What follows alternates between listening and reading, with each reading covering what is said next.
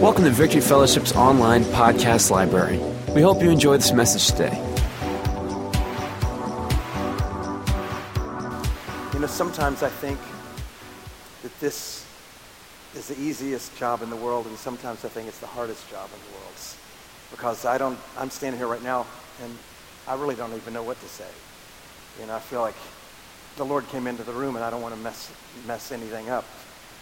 And, um, and then I'm sitting here looking at people that are hurting and going through challenges in their life. And, um, you know, I just, I, want, I just want Jesus to show up. You know, I just want him to come and, and do what only he can do. You know, I can't fix anything, you know, and, and um, I can't really, I can't heal you. I can't, I can't counsel you properly. You know, that's not, but I, I can just open the Word of God up and share with you. And, and um, I want to I want to share this morning about about that great day that we're celebrating, Palm Sunday. Uh, it was really the clashing of the two of the two cultures that day. Jesus had three and a half years come through three and a half years of incredible ministry. The blind saw, the deaf heard, the lame leaped for joy, the lepers were cleansed, miracles had taken place, and he was coming into Jerusalem to die on purpose. That's what he was. That's why he was coming to Jerusalem. He knew why he was coming. It was his destiny. It was his purpose. It was the. It was the fullness of time. It was the appointed time by the Father for the Son to lay down his life as a sacrifice for man's sin. It's why he came. And as he came into the into the Jerusalem that that Palm Sunday in celebration in celebration of of of the victory that he had experienced over these last three and a half years he was surrounded by his closest followers. He was surrounded by his apostles and his disciples. And today, you know, I'm going to take this might this message might not be historically exactly accurate because there's no way that it can be. I'm going to take some journalistic liberties this morning and just share with you what that day might have looked like. What might have taken place. And I think by by knowing a little bit about the Lord and knowing the way He works in people's lives, probably some of the things that were taking place. But he was surrounded by his tw- closest followers, and I have a feeling that close by were the testimonies, was a string of testimonies of miracle life changes that had taken place those last three and a half years surrounded as Jesus came on a donkey coming into Jerusalem. He was surrounded by what we could call the testimony of Jesus. It was, you know, it was like, what else could we could, could, I do? My life, my life stopped that day. Jesus put his hand on my life. How could I continue my life the way it was before? He touched me, and everything changed from that point on. And and I've I'm I'm, I'm following him now. He's given me a new reason to live. In this particular day, this day of confrontation, this day of celebration, this day of presentation of Christ. I'm going to be there with them. I'm going to I'm going to show up and I'm going to I'm going to go and march the march into Jerusalem and show with my life what he has done for me. Amen. I want to read from John John for a moment. John chapter 12, just um, four verses about Palm Sunday. It says the next day, the large crowd that had come to the feast heard that Jesus was coming to Jerusalem. Now this crowd was an unusually large crowd. It was it was the annual Passover celebration required by, by, by the law for Jews anywhere in the, in the region to be able to come to Jerusalem. They came three times a year. This was one of the times they were required to come. And they came. They came by the thousands. They came, it says they came because they had heard about Jesus. They came because they heard that, that he had performed miracles. And it even says in John that they came because they had heard that recently he had raised Lazarus up from the dead. They wanted not only to see Jesus, they wanted to see with their own eyes this Lazarus that was once dead and he's now alive. And they had come like they'd never come before.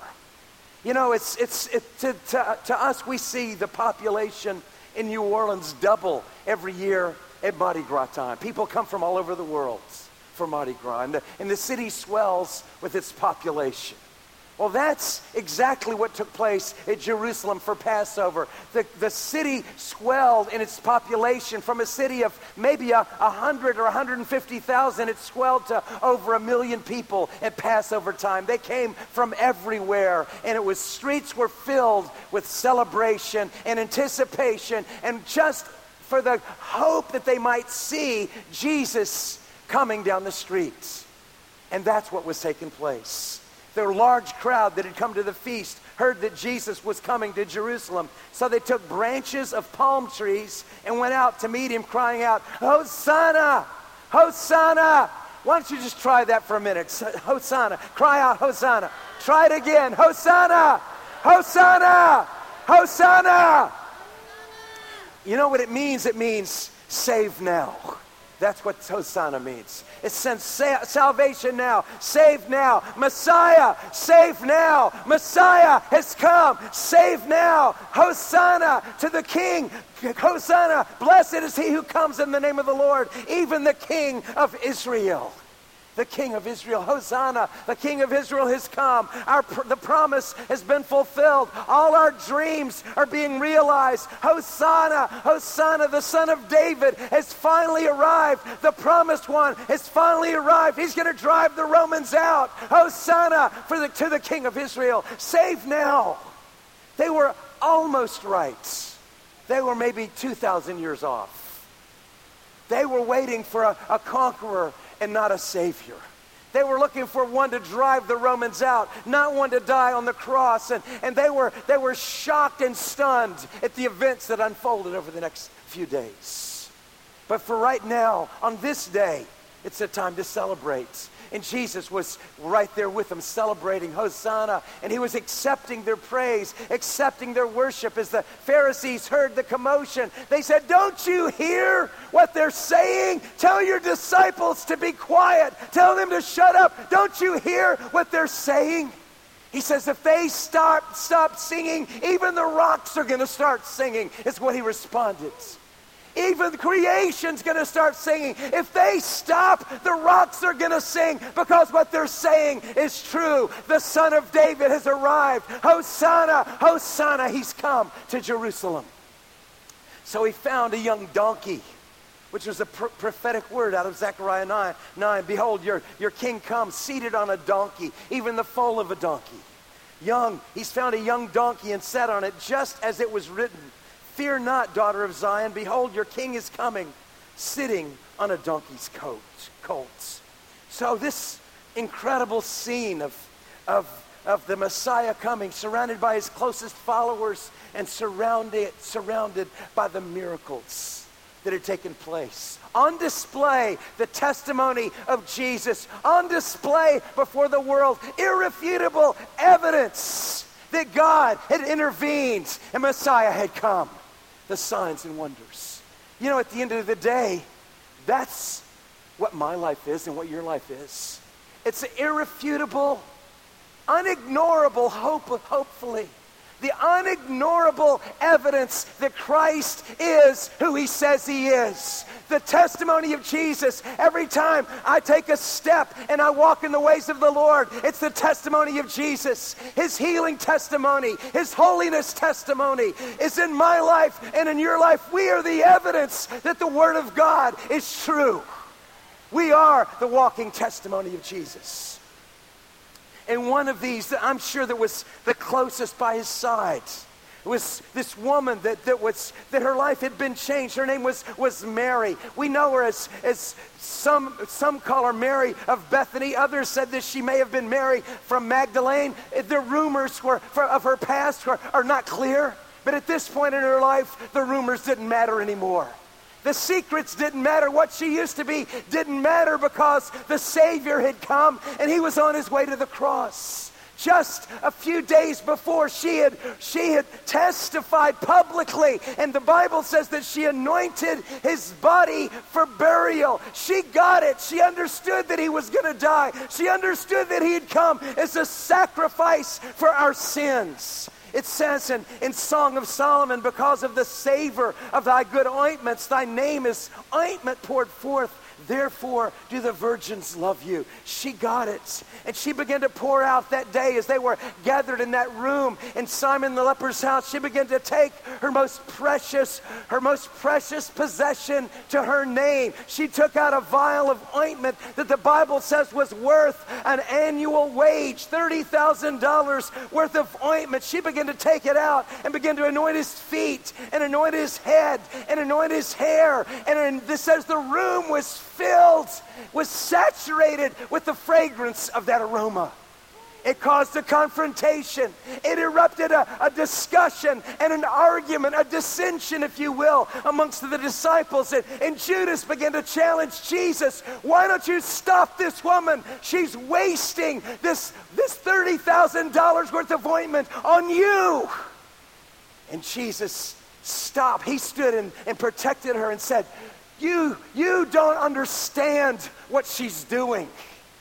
She's anointing my body for burial, is what she said. It was what he said. He's an, she's anointing my body for burial. Leave her alone. What this woman is doing will be told.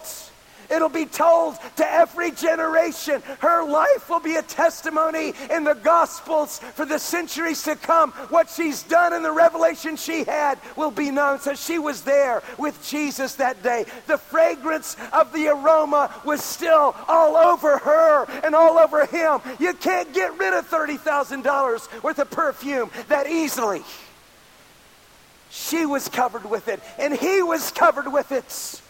And she was proudly walking beside her Savior as a testimony. I once was lost, but now I'm found. I once was in sin, but now my sins have been washed away. The rumors have been squelched, and I stand pure before my Savior, my Lord. Hallelujah and close by there was a, another another uh, the, actually her brother was walking close by. Remember her brother's name? Her brother's name was somebody say it lazarus. Lazarus. Oh lazarus he was close by. And this is this is what what jesus said as he approached lazarus's funeral tomb. Lazarus had had a funeral just a few weeks before They'd had a funeral for Lazarus. But the funeral, I, I, guess it didn't take because four days later he came up out of the tomb.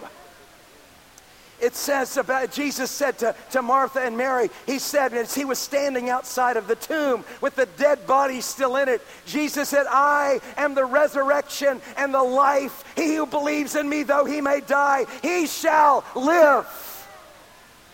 Well, the priests hated Lazarus as much as they hated Jesus.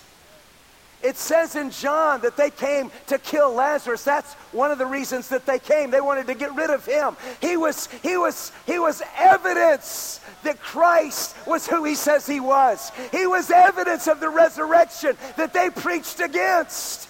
The Sanhedrin, the Sadducees didn't even believe in a resurrection, but, but here was one who had been dead and he was alive and they couldn't wipe the smile off of his face. No matter what they told him, no matter what they threatened him with.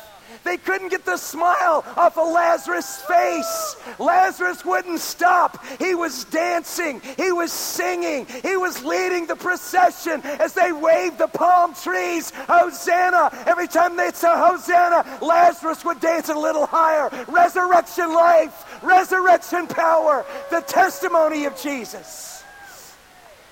Yeah.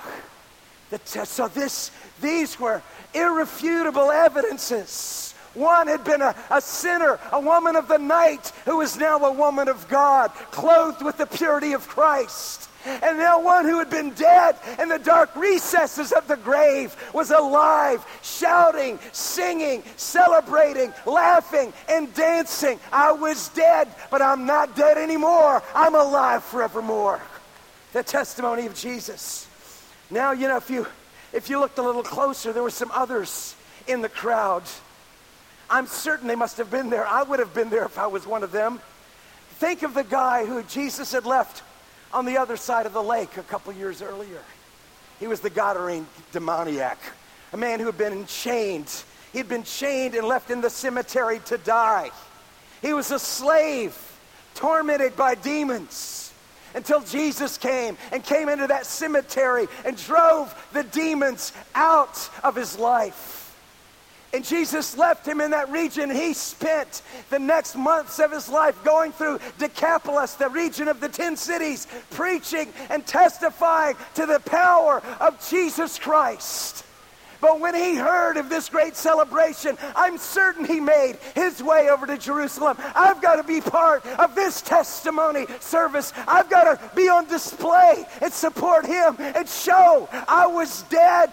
I was dead in my sins. I was locked up and a prisoner to my past until Jesus came and He drove the darkness out of my soul. He drove the sin out of my soul. He not only washed me clean, He broke the chains that had chained my life from the day I was born. This is what it, Jesus, from the words of Jesus, Luke 4:18, the Spirit of the Lord is upon me, because He has anointed me to preach the gospel to the poor. He has sent me to heal the brokenhearted, to proclaim liberty to the captives. One of those captives was this Gadarene demoniac. One of these captives was you, and one of these captives was me. I was a prisoner. I was a prisoner to my own sins. I was a prisoner to my own lusts. I was a prisoner to my own stupid acts. I was a, a, prisoner to alcohol and drugs until Christ came and spoke his word into my life and the torment left my soul. He not only washed me clean, he snapped the chains that held me in captivity and let me go free. How can I keep my mouth shut? How can I stay quiet? How can I not tell somebody? How can I not tell somebody what's happened to me? I've got to join in to that with that band, that dancing throng, marching into Jerusalem, no matter where it leads, no matter what it costs me, no matter what people say, no matter the resistance. I was dead. I was dead. I was chained to that to that cemetery stone, that gravestone. I was chained to it until he came looking for me. He came to that cemetery on purpose. He came into that graveyard looking for me. And he found me and he brought me out. Hallelujah. yes, Lord. Yes, Lord. Yes, Lord. You know, Jesus' steps, the steps of his life were marked and they were important. They were calculated and on, his, on the road to Calvary, he had one last stop he needed to make just before, just a few days before, before he got to Jerusalem, before this great day. He had to go through, he had to go through Jericho, one of his last stops. And just as he was going out of town, he found someone on the outside of town that had never been able to work a day in his life because he was born blind. He could never see. His name was Bartimaeus, the son of Timaeus. He had lived in a state of darkness all of his life.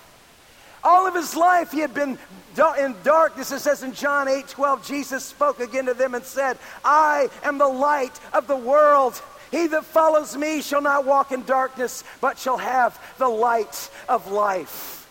So this Bartimaeus was there crying. He was on the side of the road shaking his tin cup when he heard the commotion. Jesus had set his face. He was headed through Jericho on his way to Jerusalem for this confrontation on Palm Sunday.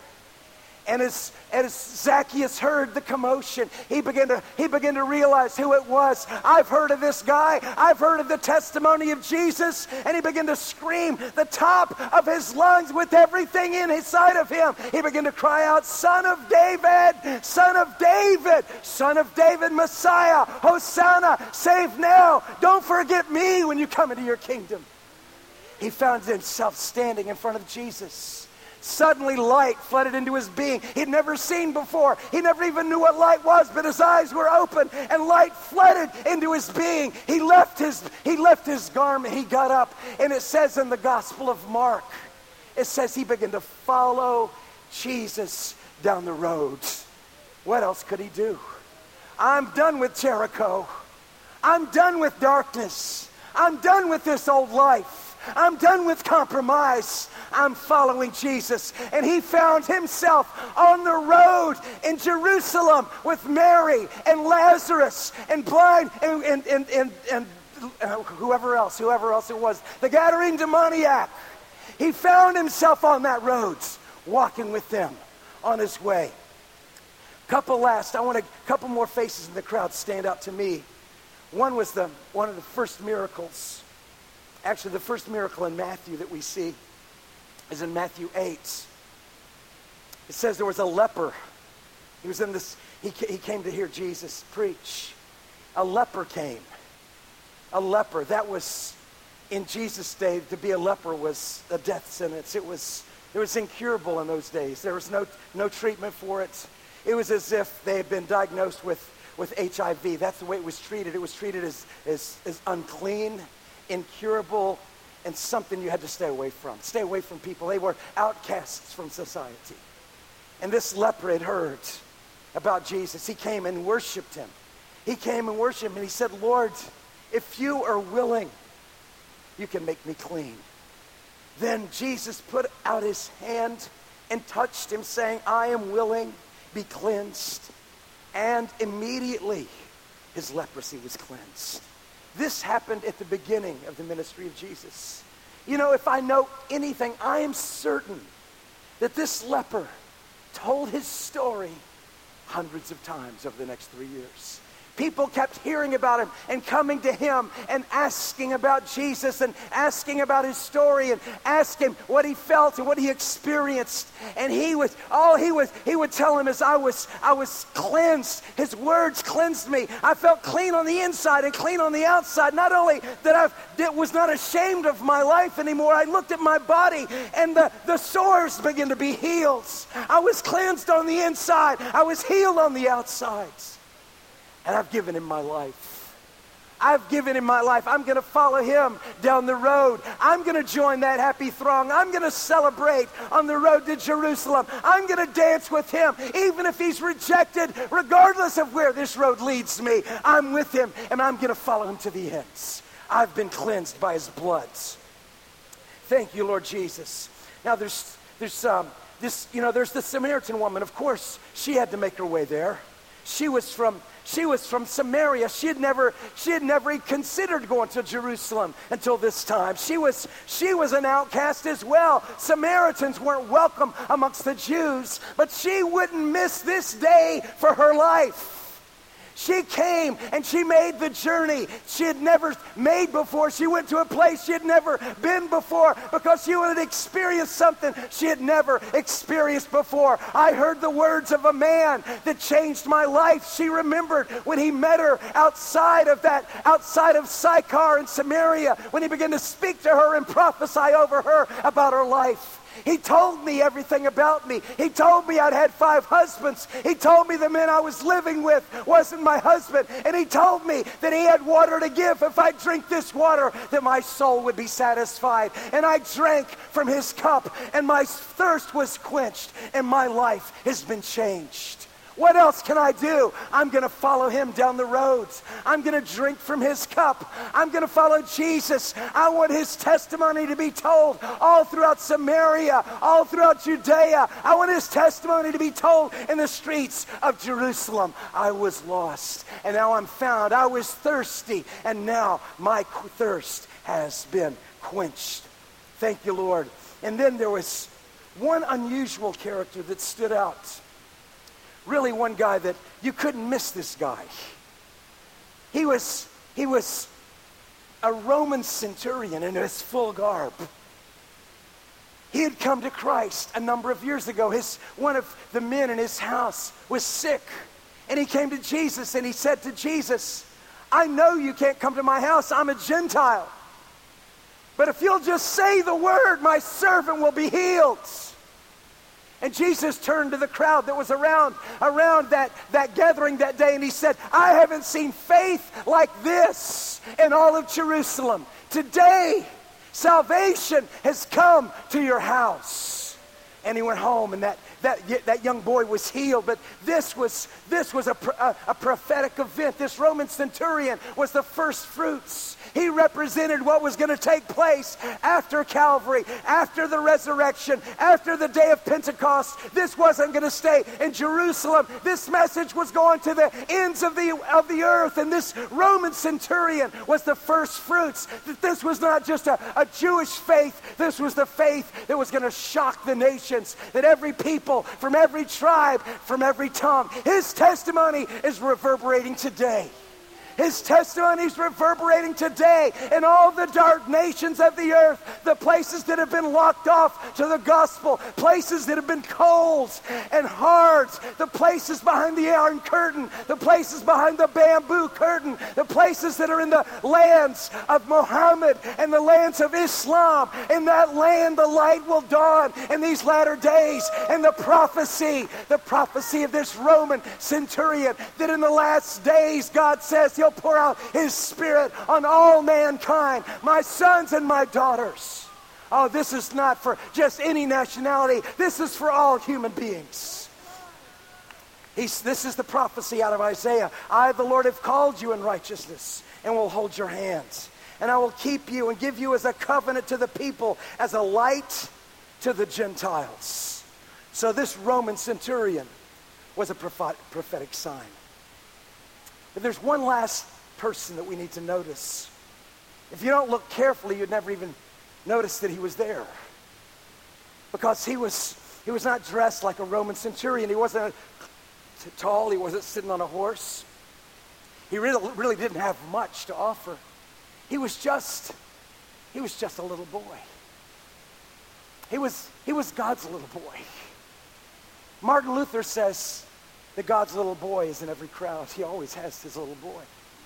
Someone that's willing to lay down everything to follow Jesus. Somebody without much talent. Somebody without much money. Somebody without much training.